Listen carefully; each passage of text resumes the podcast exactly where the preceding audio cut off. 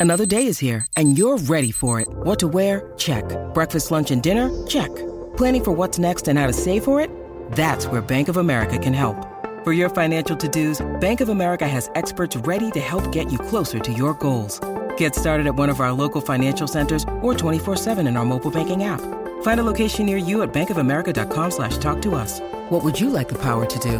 Mobile banking requires downloading the app and is only available for select devices. Message and data rates may apply. Bank of America and a member FDIC. Injured at work in a motor vehicle accident or had a fall in a public space? Speak to Your Claim Lawyers, a no win, no fee personal injury claims law firm that specialises in maximising compensation claims for injured people. Call 1 800 Your Claim or yourclaimlawyers.com.au.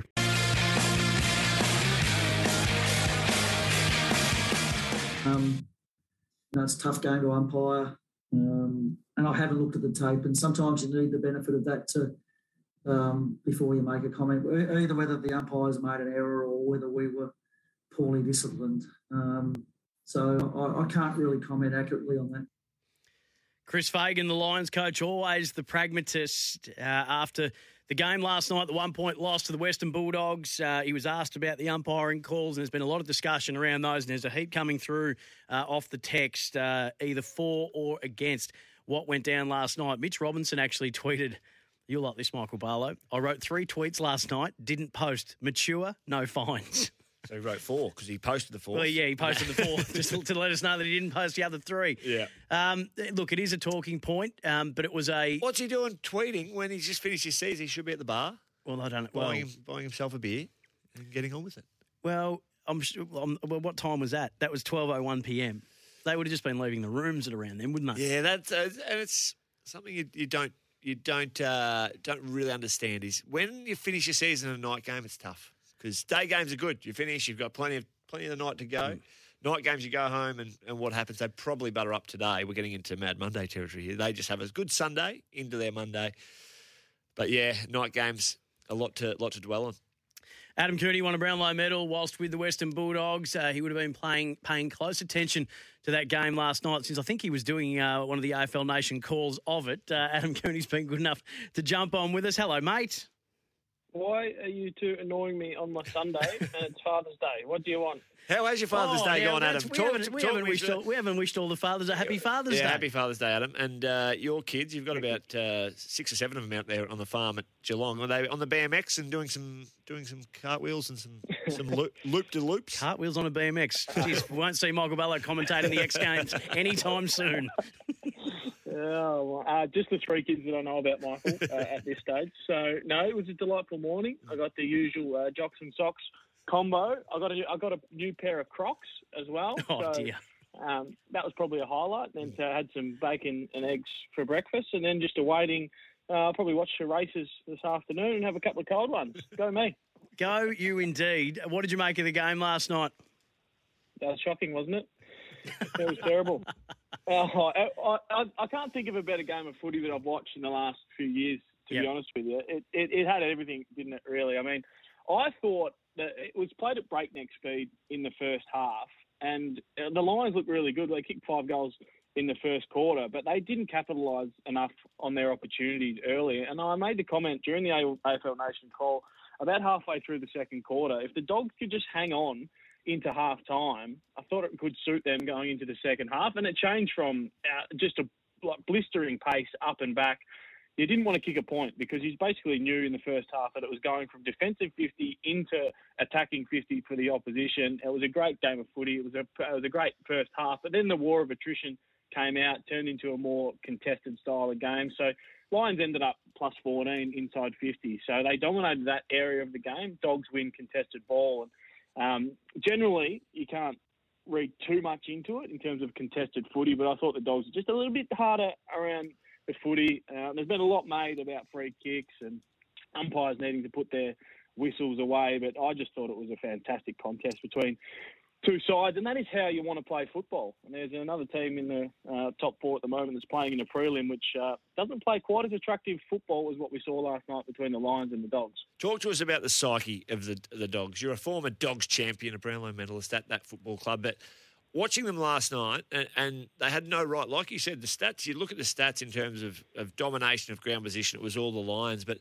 the Dogs just continue to butter up and, and get to work, and they never feel like they're out of it. And their, body language and their demeanour just says we're still in this and we're going to keep coming, as they did last night. Uh, yeah, because they've got so many um, good midfielders and inside players, and they've got uh, class on the outside. So they and they work so hard back into defence as well. So it was really hard to score after quarter time because uh, I'm not going to call it a flood, but just they they put their head down, the midfielders, to work back as hard as they can to outnumber and also work forward. So I mean, Jack Macrae, he's had a lot of 40 game. Um, uh, 40 disposal games this year, but I didn't quite get to 40 last night. But I thought it was his most influential high 30s game that he had. I mean, game high inside 50s, 11 clearances, 800 metres gained. Yeah. I thought uh, sometimes he racks them up and you can't, you don't really notice him. But I thought he was hugely influential last night. And I think that the psyche of the Western Bulldogs is because when they are so fierce uh, around the footy, and a player like Tommy Liberatore starts well and kicks a couple, and then they they always feel like they're in the contest because they've got so many barometer type players. Coons, I, I love what you said about Jackson Macrae. I, I can't remember seeing him play a better game. Um, there's a, uh, the, the, the criticism of him has always been that he'll get you for 40, but he'll only get maybe 400 metres from them. But last night he went at about he went at 20 metres per disposal. He was as damaging as you'd ever see, and they, I, I was surprised that the Lions didn't put someone to him at least after half time. Uh, he he just t- absolutely torched them every opportunity. He just kept running forward and running forward, and he hurt them time and time again. And those nine score involvements that you mentioned, I, I thought that might have been an area that the Lions will look back on and think, geez, maybe we should have done something differently there. Well, yeah, no doubt. But uh, I suppose leading into it, you think, well, maybe he's just an accumulator and he's not going to hurt you as much as Bontempelli or Tommy Liberatore inside. So they had someone checking Tommy pretty closely, and, and then Bont lifted, and then Jack Macrae had his best four quarter performance, I thought, of the year. And then you throw in a guy like Caleb Daniel, who was stiff to miss out on the top three um, votes in terms of uh, best players on the ground last night. He had 31, mm. and hmm. every time he had the ball in his hand off halfback, something magical happened. If I'm a Western Bulldogs midfielder and you see Caleb Daniel, who's got it in the on the halfback line, you just run a little 45 degree angle into the middle of the ground into a pocket of space, and he just hits you up every time. So they got so much drive and scoring attack from his ball use off halfback. I thought he was tremendous. Can you remember uh, seeing a game that crammed so many what might have been moments uh, into, the, especially in that last quarter, especially in the last six minutes. But can you remember a game that had so many what if moments? And and so many moments that have got a, a, such a divide in how they're viewed. I mean, we're looking at the text coming through at the moment, Coons, and it is as split as you will see with people saying, "Don't you know? Don't you dare blame umpires. Dogs deserve to win." And then the other side is, I'm not a Lions fan, but Lions were robbed. I mean, it is as divisive as I've seen it. But there were just so many of those what if moments, and and and it was phenomenal. It was phenomenal. So, yeah, look back to so Harris Andrews went forward in the last quarter and had an opportunity to kick one, the one on one with Taylor Duryea and Charlie Cameron, who completely burnt off Easton Wood in the first half when the ball got out the back. So that's the loneliest place on earth yep. in defensive 50, one on one with Charlie Cameron huge. when the ball's on the deck. And I thought it was a huge moment from Taylor Duryea to win that battle and get it out of bounds. And then the Vandermeer point, the Dane Zorko kick with about 20 seconds to go that just slewed off the side of the boot and then went out of bounds on the full. If he had another half a second just to compose himself, the drop punt to the top of the square and then um, the out of bounds on the full, I think it was from Zorko yep. again that just slid around the other side of the post. I mean, there was five or six opportunities for, for both sides uh, in the last quarter, and we haven't even got to um, D'Angelo Smith yet with ice in his veins with that finish on the left. he had a nice night, uh, Smith, didn't he? But hey, first time he's ever kicked three goals in a game. Yeah, twenty-seven and three. Let's talk about Weightman is going out. Adam Cooney, you're on match committee. The magnets are up. Is it Johannisen? Is it Mitch Wallace? What's the move they make next week? Well, I think JJ will come into the starting lineup. Uh, I think when he came on, he made a real impact. Kicked the goal, could have had two um, just before three quarter time. So I think his speed will be valuable against Port Adelaide, uh, who can run and can use the ball pretty swiftly through the middle of the ground. So I think he'll come in. I don't know where they go, uh, whether they go with Mitch Wallace.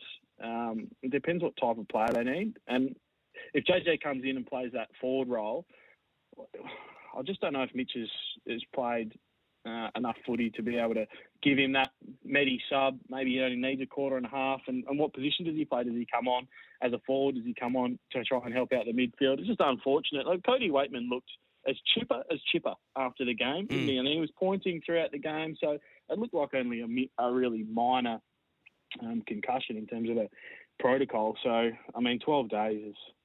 We understand the protocols now and why they do it, but oh god, it's uh, he's unbelievably stiff, the young fella. Hopefully, they get into a grand final, he can and he can perform on the big stage.